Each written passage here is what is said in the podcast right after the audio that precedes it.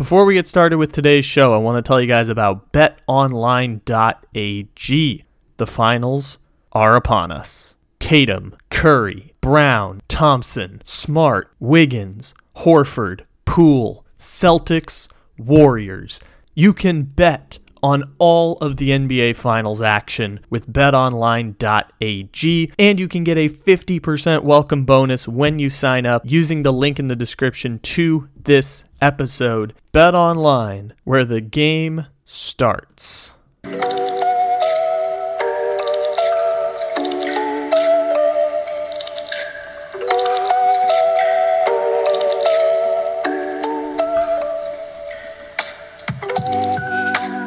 Good morning, good evening, good afternoon, or good night. However, and whenever it is you may be listening, thank you for stopping in to another fantabulous episode of the Take It Easy podcast live on the Believe Podcast Network. Except it isn't live because it's a podcast. Welcome in, everybody. It is June 16th, according to my count. It may not be that according to your count, but we appreciate you stopping in however and whenever you may be listening. We have a very special episode coming at you today with another famous person joining us on the show. His name is J.T. O'Sullivan. Not only does he have 150,000 followers on YouTube breaking down film for the average football fan, he is a former NFL quarterback of 10 years who literally went to the same college that I went to, lived in the same city that I went to, even lived like five minutes down the street from where I grew up for 10 years. This guy is my type of guy. His name is JT O'Sullivan, and he is joining me and Juju from the Slump Buster podcast on the show today. If you want to watch the YouTube version of it, it's available on the link in the description to this episode. It's on Juju's YouTube channel, so make sure to subscribe to that because you can see me a whole lot doing fun content and such. So that's coming up later on in the show. I have two A blocks that I want to talk about today. They're both short, less than our normal A block, so we'll call it an A half and a B half, or an A half and an A2 half. A1, A2, whatever the the Chris Paul Devin Booker tandem of podcast intros today. So the first thing I want to talk about is the Boston Celtics cuz game 6 of the NBA finals is coming up tonight and I wanted to talk about this one because we recorded our game 5 post game from a hotel in San Francisco and now we're back home again in Sacramento and because I haven't been at the microphone other than that in like a week. Literally last Thursday, I recorded Friday's podcast. Uh, technically, I recorded Friday's podcast last week on Tuesday. I recorded with Blake Jude last Thursday. I recorded Monday's podcast last Thursday. I was graduating college. It was kind of part of the whole spiel. And so I wanted to talk about the NBA Finals, and I didn't want to do something that would be like a pregame show because pregame shows on a podcast are incredibly stupid. Even podcasts that are like day to day, where it's like content goes out, move on to the next one. I didn't want to do a pregame show, and I didn't want to do a podcast that was eulogizing the Boston Celtics. Because while I think the Golden State Warriors are going to win the championship, like I originally predicted, Warriors in six and a half, whether it's six or seven is more semantics and based on how series outcomes go, the Warriors are going to win the championship because they're up three games to two, because Boston is, I mean, Boston's relatively healthy, but Robert Williams doesn't play all those minutes. The Boston offense has been shaky. Steph Curry had an awful game in game five, and yet the Golden State Warriors still won. And Boston will make adjustments, and Golden State will make adjustments, and the game six will be really, really interesting. I don't want to eulogize the Celtics because they are the top to bottom better team in this series. And yet it won't matter in the grand scheme of things because I think at this point Golden State is going to win the championship. Whether it's six or seven is semantics. So, what I wanted to talk about with the Boston Celtics is the macro conversation about their season because Boston was not favored against Milwaukee. Boston was not favored against Golden State. Going into the start of the series, Vegas had the Bucks as minus one or sorry, the Celtics were favored against the Bucks. I'm sorry. Celtics were minus 160 against Milwaukee. They were minus 150 against the Miami Heat. They were underdogs in the finals against Golden State. And I think of Boston at this point and think the Celtics are playing with house money at this point in the season. They've put together a team defense that was number one in the league post January by leaps and bounds throughout the season. They know Jayson Tatum is a star. He might not be a generational star, he's still a star, and that's something that they weren't certain about even six months ago. They knew he was the best player on the team. They knew that he was good enough to get them to a conference final as the best player on the team, minus the Milwaukee Bucks due to a Giannis injury. And Jayson Tatum in this postseason has proven himself as a definitive number one on a team that can make it to the NBA championship in an Eastern Conference that is stronger than the Western Conference by leaps and bounds. The, the four best teams in the NBA might all have been in the East this year if you take out Phoenix gagging all over themselves. It was Philadelphia, it was Milwaukee, it was Boston, and then I guess it would have been Golden State. So at least the three best teams all came from there. And that doesn't even include Miami, who was within one game of making it to the NBA Finals as the number one seed in the East. So Boston is playing with house money. And I haven't backtracked from that from what I was telling Morgan and Juju and talking about it on this podcast. Like beating the Milwaukee Bucks, Boston was playing with house money after that. And yes, it was a, a neutered Milwaukee Bucks team, but the point still stands. Boston was playing with house money at this point. If the Boston Celtics win the championship, it's not going to be like they snuck a championship. It's just going to go down as one of the weaker teams to ever win an NBA championship. And I know that's messed up to say because they had the number one offense and the number one defense during the second half of the season. They are a really good team. I'm not diminishing them the same way I diminish like the Bengals, who only got to the championship because the Chiefs threw up all over themselves. Boston is a really, really good basketball team. And history will look back and say Jayson Tatum will probably not be a player who we think of as one of the best of all time generational talents. Now, he might fit into the Kawhi Leonard mold, and Kawhi Leonard won two championships as the best player on both of those teams. And maybe Tim Duncan was the best player on those uh, 2014 Spurs, but the point still stands like two finals MVPs, two championships. Kawhi was never the best player in the league except for a six month period after he won the championship with the Toronto Raptors. Maybe Tatum can fall into that group. It would just be remarkable if Jayson Tatum went on a run like this. And the point I still stand there is yes, Boston is playing with house money, and yet the Celtics are in the same conundrum of the Phoenix Suns headed into game six. And this isn't the way Boston thinks or Boston fans, but Boston fans, like we talked about with Joe Camo, think that how they think and how they interact affects outcomes of games. Celtics are in the conundrum of last year's Phoenix Suns, which is if you don't win, you weren't expected to be there. And if you don't win, you may never get back. Both of those things can be simultaneously true. And that's a really interesting thing for me to look at just from the stakes and storyline side, because ultimately, stakes and storylines are the things that drive interest in sports. And this is a storyline. The Boston Celtics being down three games to two on the brink of, after that game four, we talked about if you're Boston, you're the better team, and it's looking like there's a chance you might lose three games in a row to Golden State. Game four, game five, and game six.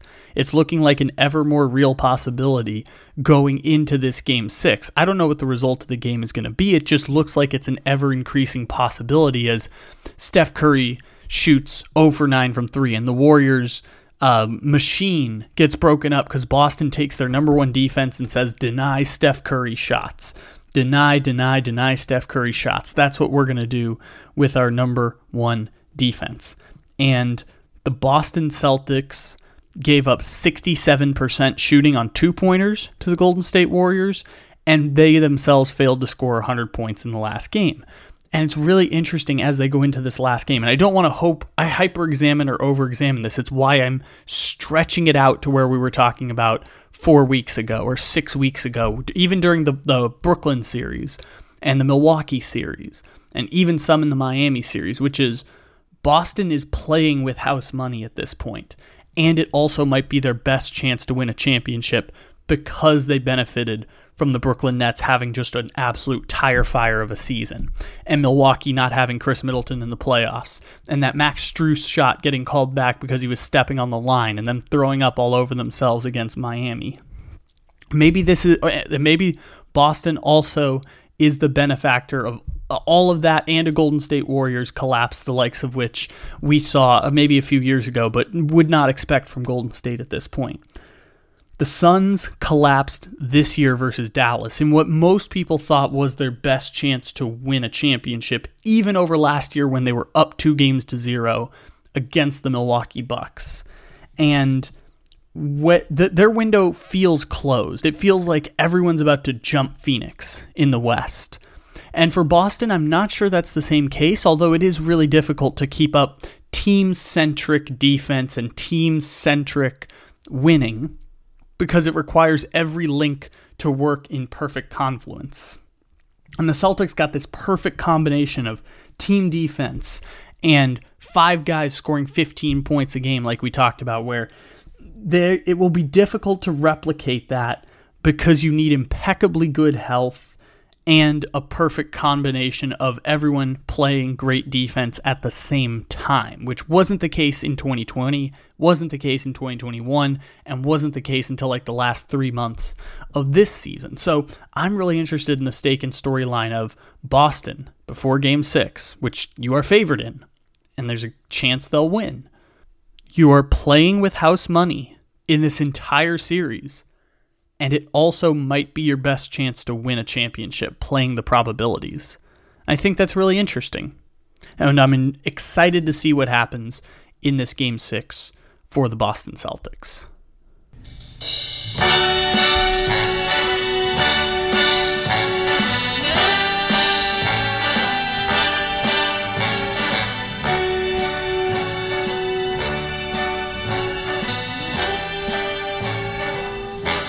Start spreading the news. I'm leaving today. I want to be a part of it. New York, New York. These vagabond shoes are longing to stray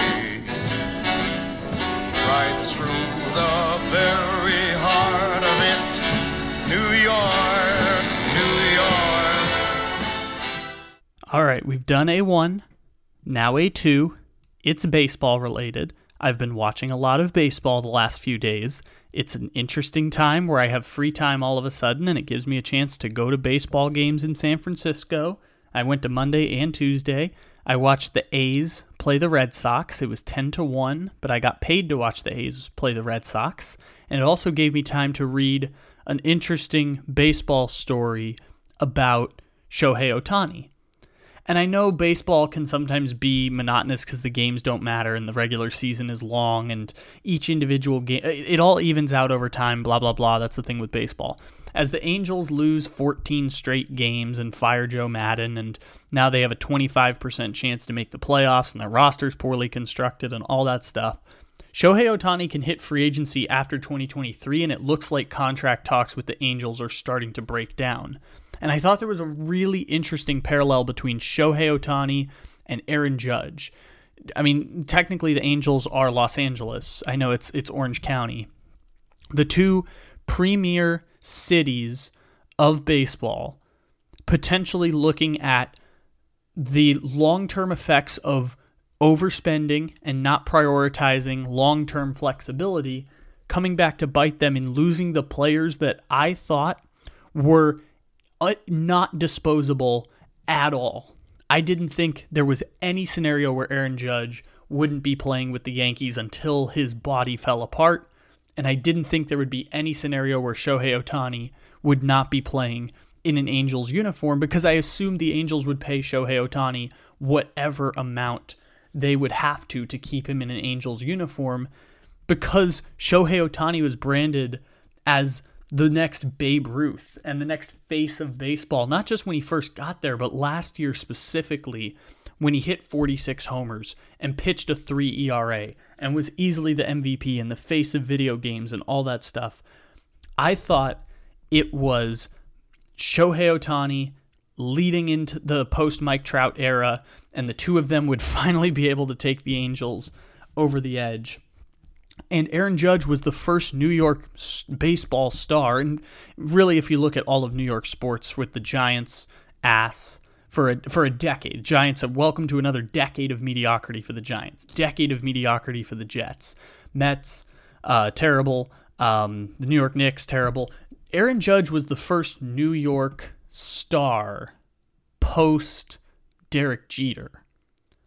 And I thought that would be something that was irreplaceable, considering that the Yankees haven't found someone quite like the drama that was Aaron Judge. Like Giancarlo Stanton is an amazing baseball player. Gerrit Cole is an amazing baseball player, and they spent a lot of money on those players. I just assumed that Aaron Judge, who's still playing great baseball, like I can understand people making the argument he's 31 years old, you don't want to pay 30 million a year if you're the Yankees, especially when you have all these contracts already doled out and it locks you in for 5 years at 30 million a year and you can't sign anyone else. Like I understand the baseball centric arguments for letting Aaron Judge walk in free agency. I just didn't think it would happen because of what Aaron Judge was being sold as as a storyline for New York. And how in 2017 he was the guy who was the MV I mean he finished second in the MVP behind Altuve but he was the best player on the revived Yankees who came within one game of making the World Series. And he was the face of New York sports. Post Derek Jeter there was just a, a doldrum of New York sports and Aaron Judge was that star. And I didn't think there was a scenario where Aaron Judge was going to leave. And now Aaron Judge, after this offseason, looks like he's going to leave the New York Yankees because the Yankees didn't negotiate an extension years in advance when he would have been cheaper than what he's getting right now. And Aaron Judge is also leading baseball in home runs. So it looks like there's a really easy situation where Aaron Judge is about to leave the New York Yankees after six, seven years and after six years, Shohei Ohtani is going to leave the Anaheim Angels. I just didn't think those things were plausible for those two players specifically. And this article I was reading was talking about the financial situations for the Angels, how they have already committed the most money to any, of any Major League Baseball team through the year 2025. Mike Trout is going to make over 30 million a year. Rendon is going to make between 25 and 30 million a year through I think it's 3 more years. Or Rendon, I think it's it's 5 more years. For Trout, it's like 9 more years on his contract. And the Angels theoretically could pay the highest payroll in baseball and just keep paying people like that the way that the, the Yankees have done, the way the Dodgers have done, the way the Giants have done, with smarter roster construction. But they have paid that. Artie Moreno, the owner of the Angels, has operated under the salary cap, which is not an actual salary cap, it's a luxury tax threshold. Five teams usually break that every year. So, in order to be one of the five highest spending teams, you have to pay luxury tax. Artie Moreno has always stopped at the luxury tax every year since the first year that Albert Pujols, or sorry, every year since the luxury tax has gone into effect, the only time he was a top five highest paid, the Angels were a top five payroll in baseball was the first year post Albert Pujols contract in 2012. And so the Angels could either pay luxury tax and keep everyone around, or if Artie Moreno treats the luxury tax like a salary cap, trade either Mike Trout or Anthony Rendon. And Anthony Rendon is untradeable at this point unless they attach a whole lot of picks or players or eat a bunch of money, which eating a bunch of money would defeat the purpose of trading him. And Mike Trout is going to be one of those guys that it looks like they are going to let retire an Angel, even if it means coming at the expense of losing Shohei Ohtani. It's what Mike Trout means as the greatest baseball player of the last 25, 30, 40 years. My lifetime greatest baseball player ever. This is the cost that the Angels are willing to accept in order to pay up Mike Trout's gigantic contract and keep him in Anaheim forever. And Shohei Ohtani can sign that contract, and then the Angels will continue to miss the playoffs every year because they can't build a farm system. Their farm system's ranked 27th in baseball, and they're not going to spend more money after the contracts they've already doled out. Maybe that's the situation Ohtani takes, and there's a price that can be paid to keep him in Anaheim. It just seems like in contract talks, both sides acknowledge that Ohtani is worth more than Max Scherzer's 43 million per year, and it's like a plus five, six, seven year contract deal, and both sides are kind of balking at it. At which point I look at that and I'm like, oh, okay, so Ohtani's going to leave if they if they acknowledge he is worth this and the Angels simply don't want to pay it, then Ohtani is is going to be gone unless they pay a premium for losing. And I just didn't think there was a scenario where Judge and Ohtani would both be headed out the door of New York and Los Angeles. I thought of all the players in baseball, those were the two that would be still in place because, like I said earlier, Judge was sold as the king of New York and Ohtani was sold as the next Babe Ruth, who connotates, you know, old timey baseball greatness of being able to pitch and throw and all that blah, blah, blah. Revitalization of young people in baseball. Face of the game, Shohei Ohtani. I thought those two players would be ones that nobody would let go. And it looks like the Yankees and Angel, uh, the Yankees and Angels are about to do both of those. And I find it incredibly fascinating how we got there because it can be dumbed down as simple as the Yankees have the second most money committed to players post 2025, three years from now. They didn't prioritize long term cap flexibility, and the Angels are number one. They both went all in on the moves that they had and the players they could find, and it looks like the costs are going to be Aaron Judge and Shohei Ohtani, the same way the Boston Red Sox gave out seven bad contracts and it cost them Mookie Betts because they weren't willing to pay Mookie Betts forty million a year, and Mookie Betts got that from the Dodgers. And by the way, there's reports this week Mookie Betts is unhappy with the Dodgers, and he, you know, he went on a podcast and or an interview after the game. I can't remember what it was. I think it was an interview after the game, and he was like, "I wish I could be still with the the Red Sox." It was ultimately the best decision for me to go to the Dodgers, which basically is I wish I could be making the money I have on the Dodgers playing for the Boston Red Sox. That was the first choice for Mookie Betts, and he couldn't take his cake and eat it, and so he ended up going to the Dodgers, and he seems just a little bit less happy on the Dodgers than he was playing for the Boston Red Sox. And Ohtani and Judge are in the same camp where their teams didn't prioritize long term flexibility, value these players at what the market dictates they are, like are willing to pay what other teams will pay for Aaron Judge and for Shohei Ohtani. And both teams are kind of balking at the idea because now is when they decide they need to prioritize long term flexibility. When it comes to the king of New York, the king of New York sports from 2017 to 2020, and the next Babe Ruth that's where they've decided to cost cut. And I just didn't think there was a scenario where we'd get to that point. Lo and behold, we're here.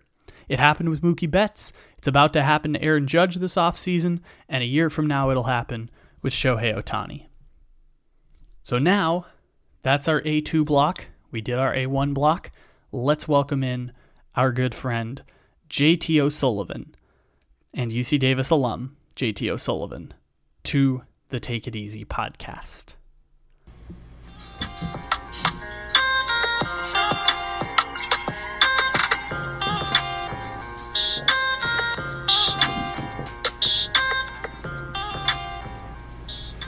Welcome in Slump and thank you for joining us. Vacation was fun, but it's time to get back on that grind. And what a great way to do it. Joining us, former NFL quarterback, former NFL Europe quarterback, UC Davis legend, and the host of the QB school, JT O'Sullivan.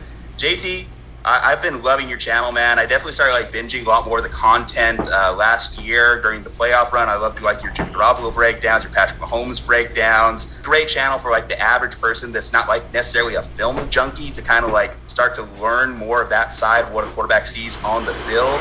What made you gravitate towards the streaming route as opposed to like getting more into the hard coaching or maybe even working in an NFL front office? Uh, well, first of all, thank you for checking it out, supporting it. I certainly appreciate it and try to have fun with it. There are many answers to that question. The, the easiest one for me is just I was not interested in moving around a lot. Fortunate enough to play as long as I played. I, I moved around quite a bit, and I'm just interested in you know being a little settled, doing the whole father thing, and uh, that's not necessarily in the best interest of our crew to be moving around every you know year when I get fired or move up. But uh, you know, it's just worked out that this uh, kind of taken on a little bit of a life of its own and found its own little uh, niche, so to speak. But I, I really have a, a blast with it and really try to cover all the buckets that I enjoy as like as a fan, as a former player, as a coach, as someone who's just interested in learning more about the game to try to provide uh, kind of a lens into how I learn and, and want to share. So I have a quarterback question for you that goes back to last year because I, I guess as someone who watched college football back in the pandemic, I suppose I really thought that Justin Fields was going to be someone whose game projected well to the NFL, and obviously he slid down to the fourth quarterback in 2021, and then last year was kind of a mixed bag of results for for most of the rookie quarterbacks. So, what did you think of Justin Fields when he was coming into the NFL, and then what have you made so far of Fields and what the Chicago Bears are doing, and how that's going to work out for him? I love Justin Fields coming out. I think I had him rated as my favorite guy. You know, I, I think there's a few different reasons why he maybe quote unquote slid. I think he was still, you know, a top 15 pick, whatever he was. Uh, I don't know how if you guys ever got drafted, but that's not sliding that far from coming from a guy who, you know, was closer to 200. That's a slide. But you know, there's a there's a reason why those teams are picking quarterbacks that early. There are usually significant deficiencies on the roster, and uh, you know, obviously the Bears had that. They also have made a coaching change.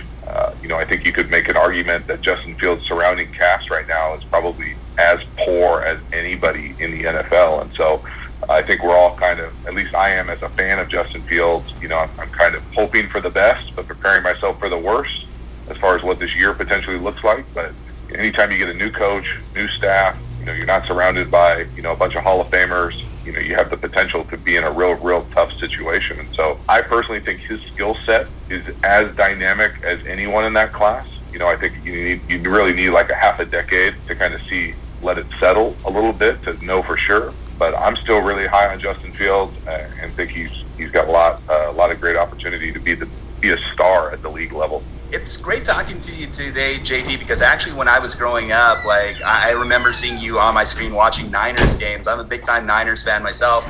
And the quarterback position for them over the last 10 to 20 years has been one of the more interesting things coming off of like the Montana era, the Steve Young era. None more interesting than last year's situation with Trey Lance drafted number three overall, Jimmy Garoppolo still on the roster, and a Twitter civil war of Niners fans saying start the young kid or start the veteran. How much can a quarterback learn on the bench? Like I said, the Twitter civil war has been last year since you didn't win the Super Bowl was a waste, but I, I don't agree with that, and I don't think Kyle Shanahan agrees with that.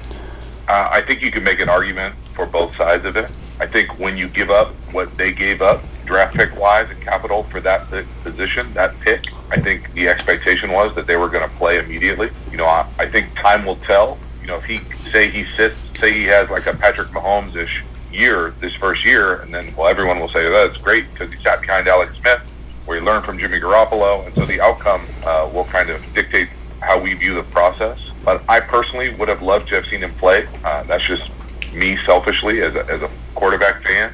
I think it probably made that offense a little bit more dynamic. It wouldn't have been, you know, maybe as uh, as perfectly efficient as Shanahan would love it to be. But I think time will tell with the development of what Trey Lance becomes. You know, I think again you're looking at significant change on that staff. You know, specifically on the offensive side of the ball. Obviously, Shanahan still being Shanahan, but he's got a new quarterback coach, uh, new technically a new offensive coordinator. You know, there's some new faces over there, and so whatever that looks like for them moving forward, how fast they can put that together, uh, will certainly be part of the puzzle. But I think as someone who's just a fan of high level quarterback play. I'm really excited to see Trey Lance's skill set. I think he just hasn't played a lot of football. You know, if you go all the way back to his Bison days, they, they really had a COVID strain year. I think he played that one kind of fall game, and so he just hasn't played a lot of football. And I think that, as much as anything else, and you can't get that from the bench, especially when you have a condensed preseason. And so there just aren't enough opportunities for him to get those live reps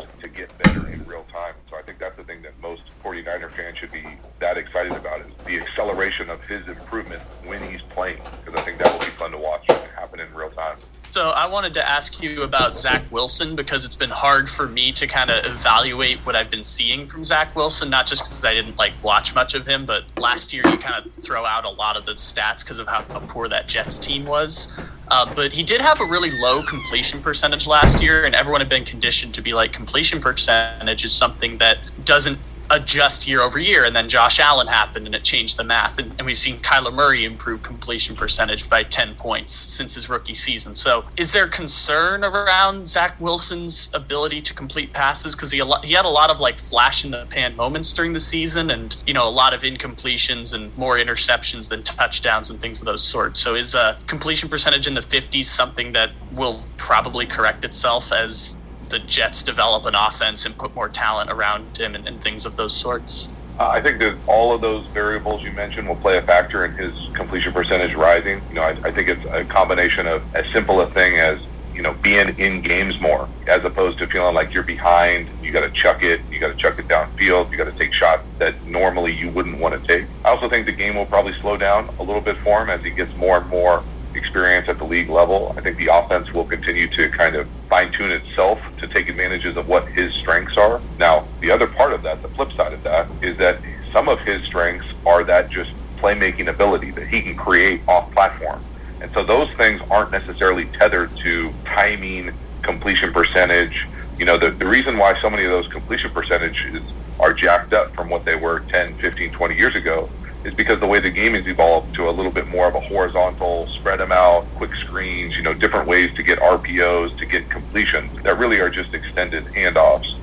But incorporating that into and not losing what I think the Jets drafted Zach Wilson to do, and that's to be an elite playmaker. And when things break down, that he can extend and create. And so finding that sweet spot for what that looks like, uh, you know, I think is, is still TBD. You know, I, I'm not sure that he's going to be able to play the way that he played at BYU consistently on Sundays. And so as he continues to find whatever that middle ground looks like for him to be as efficient as he can be, but also you don't want to sit in those meetings and be like, hey, bro, we need you to throw it to this guy on time every play. Well, if it's blurry, you know, you got to go make something happen. And then that's when you're at your best. And so we want you at your best, but you also can't throw the ball to the other team. You know, there were a couple interceptions where he's just trying to do way too much, and it, it, it's not the same as you know beating the hell out of some Mountain West team.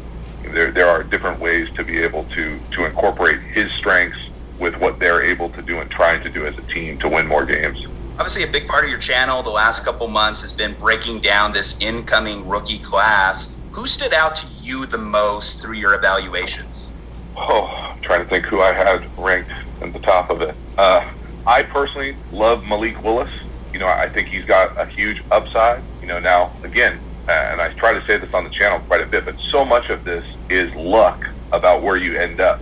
You know, I, I think Kenny Pickett is potentially in a really good situation because that organization over the long term has proven that they're stable. They have stable ownership, stable head coach. You know, there might be transition on the coaching side as far as who's calling the plays, but that organization has proven over the years that they're a sound, stable, winning championship culture. And so not everybody is in that situation as opposed to someone maybe like Desmond Ridder, who's in a spot where he might get a chance to play. You know, I'm not sure the Falcons uh, what their roster looks like as far as competing with everyone else, but the NFC South is tough with Tampa Bay, and so all these guys are in different situations. Whether it's Howell Corral with the Panthers, those guys, all those situations, none of those situations are great for a quarterback. You know, that that's the thing where you look at a guy like Trey Lance, maybe where you're like, these guys moved up to get him they identified him. They went and got him. That roster is a Super Bowl caliber roster. You know, none of these other young guys are coming into really a Super Bowl caliber roster.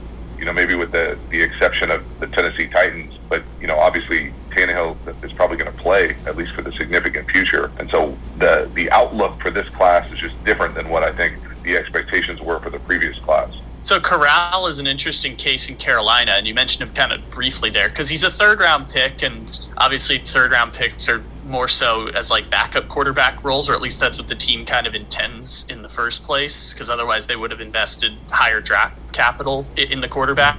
But the Panthers aren't really trying to compete this year. They still have Darnold under contract for a year, so does it really behoove them to play Corral at some point during the season, uh, even though they've kind of got like a mishmash of quarterbacks on the roster and a, a new offensive coordinator in Ben McAdoo?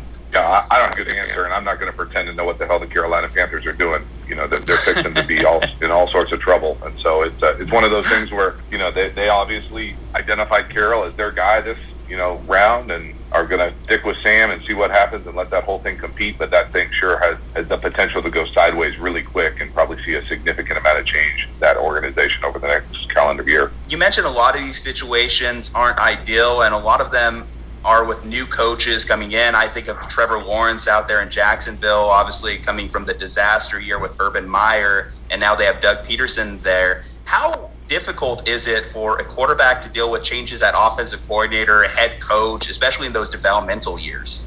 I think it's always a challenge. I think, you know, maybe the more times you go through it, it becomes a little bit easier. But for a guy like Trevor Lawrence and just trying to put ourselves in his shoes, you know, you go from really for lack of a better phrase, you know, a complete dumpster fire in what that first year was as far as leadership, head coach, organization, the whole experience to someone like Doug who comes with a Super Bowl, who played the quarterback position at a really high level for a long time, who's going to be able to stabilize the position and allow him to create an environment where Trevor Lawrence can be more consistently successful and hopefully put that organization on the track to being a more consistent contender. Now, will it happen immediately? Who knows? But I think just from like being able to take a deep breath and know, hey, you're the quarterback. Your head coach was a quarterback. He's won the Super Bowl.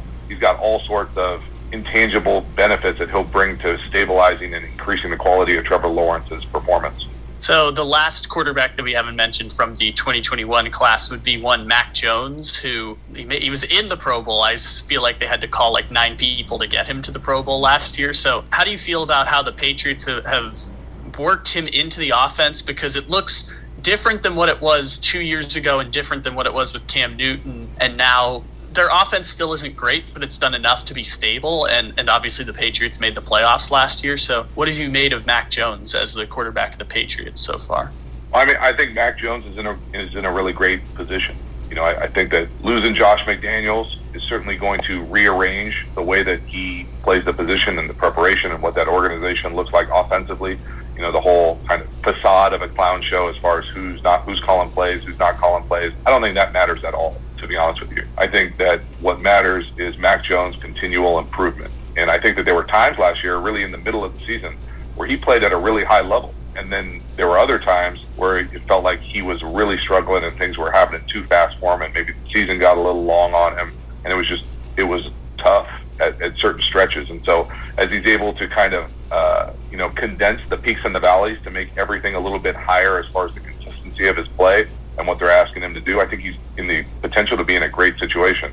For Mac Jones, the thing that I'm looking for is just the continued improvement. You know, again, coming from a guy who didn't play a lot in college, when he played, he played really well, but you want the leaps of improvement to happen early in these guys' careers so that they an, an example like Josh Allen as an outlier is not a great example, but you want steady quality improvement every single year. And your first offseason, especially as the starting quarterback, is a great opportunity for you to influence the team, to come into your own as a role, to become a master of your system, and to just elevate everything that you're doing and, in course, elevate that offense. And so I would look for them to take a step in the right direction, regardless of the kind of periphery of like who's calling plays, who's not calling plays. You know, I, I think it will matter less once we get into the season and Mac Jones is, continues to be consistently improving every single week over the course of the entire season and eliminate kind of the huge peaks and valleys. Like I said, your channel is very important for like the average Joe to understand film. But do you have like young guys occasionally reach out to you and kind of like ask for help on breaking down film? Yeah, I mean, it, it's one of those things where I'm really fortunate in, that I feel like it touches a number of different buckets as far as people that resonate with the content. And so there will be young guys trying to learn the position. There will be, you know, diehard fans that just want more information that feel like they don't have access to information. And then there will, there will be coaches that are interested in, in learning the ways that different things are communicated. And then everybody's, uh, you know, even if they pretend that they're a defensive guy, they're always sort of interested in what's going on with the quarterback position. And rightfully so because you touch the ball every single play and you can influence the play even when you don't necessarily have to carry the ball or make a decision with the ball. And so all those things kind of go weave, interweave together. But for me, honestly, the content that I put out on the channel is just what I think is interesting. Like I, I certainly love when I get suggestions that I haven't thought of before. And I try to go down those rabbit holes.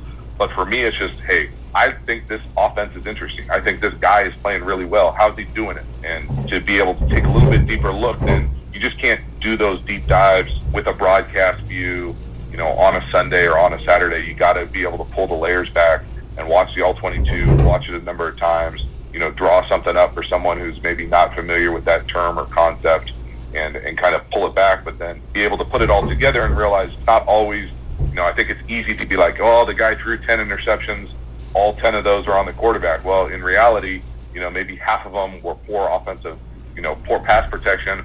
The other two, the wide receiver ran the wrong route. One was a tip ball and so you start to peel back the layers, just like you would do, you know, if we were in a quarterback meeting room in the league. And so you, you kind of try to understand the holistic uh, impact of what that position has to deal with. And I think people resonate with that because, you know, it feels like they haven't had access to that information at such a you know in-depth consistent level. So last question i have for you is uh, less of a football one and more of just talking about uh, our, our, favorite college uc davis uh, because jt was a uh, famous d2 quarterback at uc davis. I live in davis right now. It's pretty cool. Um, tell people why this little tiny like city in the middle of nowhere california is the most amazing place in the entire world. I don't know if I go that far, but it's pretty. Uh, for me, it was just a really special place. I, I really lucked into how I ended up there. Uh, ended up meeting my wife there. Our third son is named Davis, so it certainly resonates with us. And uh, try to get up there, you know, usually at least you know once a year, maybe every other year. See if I can catch a football game, catch picnic day and just one of those places where it really made a huge impact on me. And uh, I try to uh, give back as much as I possibly can. But man, it just uh, it's a really special place. It's one of those unique college towns in on the West Coast. It really doesn't exist anywhere else, in my opinion, in California specifically. But it's uh, you know it's one of those, and it's just uh, it's just weird enough for me. You know, I, I love a little farmers market, love the whole like bicycle culture. It's just a it's a cool, unique vibe that I had a blast in, an absolute blast, maybe too much fun sometimes. But uh, it's one of those things that I really enjoyed. So I, it's cool to see people also like yourself have a good time there and, and enjoy their experience. But you know, it's one of those things where for me, I always feel super fortunate that I just ended up there. Thanks again, man. Thank you for coming on today. Really appreciate your time. Uh, how the heck do you not have a blue check mark on Twitter? Like, come on, the channel's blowing up, man. You have over 100,000 subscribers on YouTube.